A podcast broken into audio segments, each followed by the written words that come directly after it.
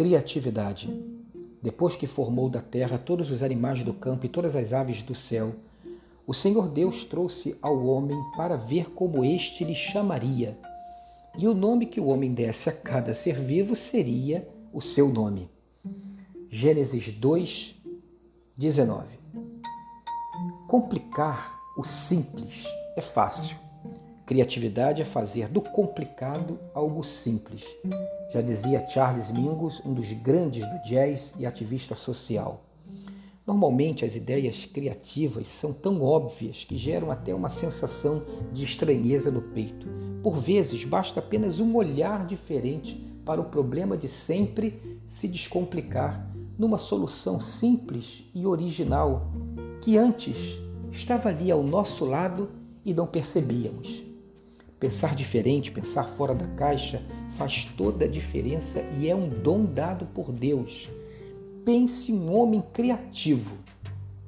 Adão, você já contabilizou o desgaste de tempo e energia fruto de insistir em cavar cada vez mais fundo, sempre no mesmo lugar? Ou de resolver a vida sempre da mesma maneira?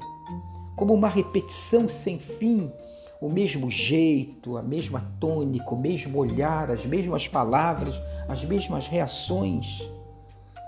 Esse é o grande desafio de Deus para hoje: sermos criativos e simples para tornar a vida leve e estimulante. É verdade, precisamos de coragem e sensibilidade para inovar, porém, inovar é fundamental. Pare um instante. Reflita sobre o seu jeito de tocar as coisas. Será que não pode ser de um outro jeito, de uma outra forma? Ore e peça a Deus um renovo de criatividade, uma multiplicidade de visões, um outro ângulo. Entenda que todo ponto de vista é a vista de um ponto.